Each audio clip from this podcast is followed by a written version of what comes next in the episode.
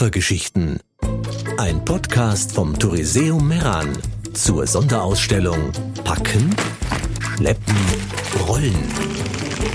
Reisegepäck im Wandel der Zeit.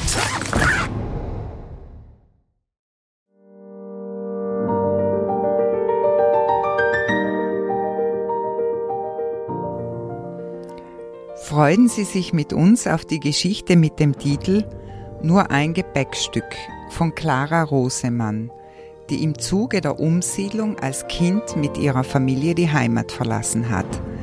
Diese Erfahrung und der Koffer haben sie ein Leben lang begleitet und sind in ihrer Erinnerung verblieben. Im Laufe meines langen Lebens bin ich oft verreist und habe viele Koffer gepackt. Doch die stärksten Erinnerungen habe ich an jene Reise im August 1940, die mich mit meiner Familie von Bozen nach Österreich führte. Das geschah im Rahmen der Umsiedlung der deutschsprachigen Bevölkerung aus Südtirol ins Deutsche Reich. Meine Eltern waren damals 46 und 36 Jahre alt, mit drei Kindern im Alter von 9, 8 und 7 Jahren. Ich war die jüngste in der Familie. So standen wir zu fünft am Bahnsteig in Bozen und warteten auf einen Zug, der uns in ein fremdes Land und in eine ungewisse Zukunft bringen sollte. Bei einem kurzen Aufenthalt in Brixen konnten wir uns noch von unseren Großeltern verabschieden. Dann ging es weiter nach Innsbruck. Da jeder Person nur ein Gepäckstück erlaubt war und die Koffer von uns Kindern entsprechend klein waren, reisten wir mit geringem Gepäck. Für uns Kinder war die Reise ein großes Abenteuer. Frisch eingekleidet und neugierig auf alles Neue genossen wir die Fahrt. Mit wie vielen Zweifeln und Ängsten dagegen unsere Eltern diese Reise antraten, wurde uns erst sehr viel später bewusst. Unsere Reise war gut organisiert. In Innsbruck wurden wir bereits erwartet und unsere Eltern mussten entscheiden, wo wir zukünftig leben wollten. Unsere Großmutter hatte uns oft von der schönen Gegend am Bodensee erzählt. So fiel uns die Entscheidung nicht schwer.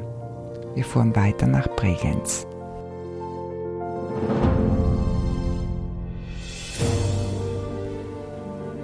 Nach kurzer Zeit wurde uns eine geräumige Wohnung mit Bad und Toilette zugewiesen, was damals einen ungewöhnlichen Luxus darstellte. Natürlich wurde das von Teilen der einheimischen Bevölkerung mit einem gewissen Misstrauen beobachtet und so blieben wir Südtiroler anfangs in den eigens für uns erbauten Siedlungen unter uns. Unser Vater fand trotz seines Alters schnell Arbeit und wir Kinder besuchten die Volksschule.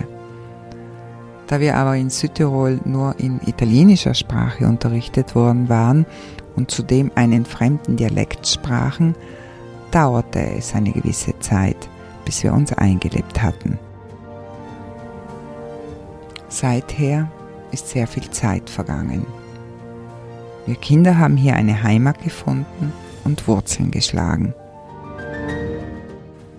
Aber manchmal packen wir einen kleinen Urlaubskoffer und reisen für ein paar Tage zurück über den Brenner und erinnern uns an jene Reise im Jahr 1940, die unser Leben so grundlegend verändert hat.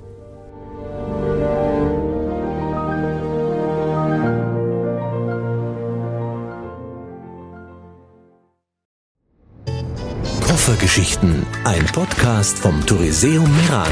Jede Woche gibt es eine neue Geschichte. www.touriseum.it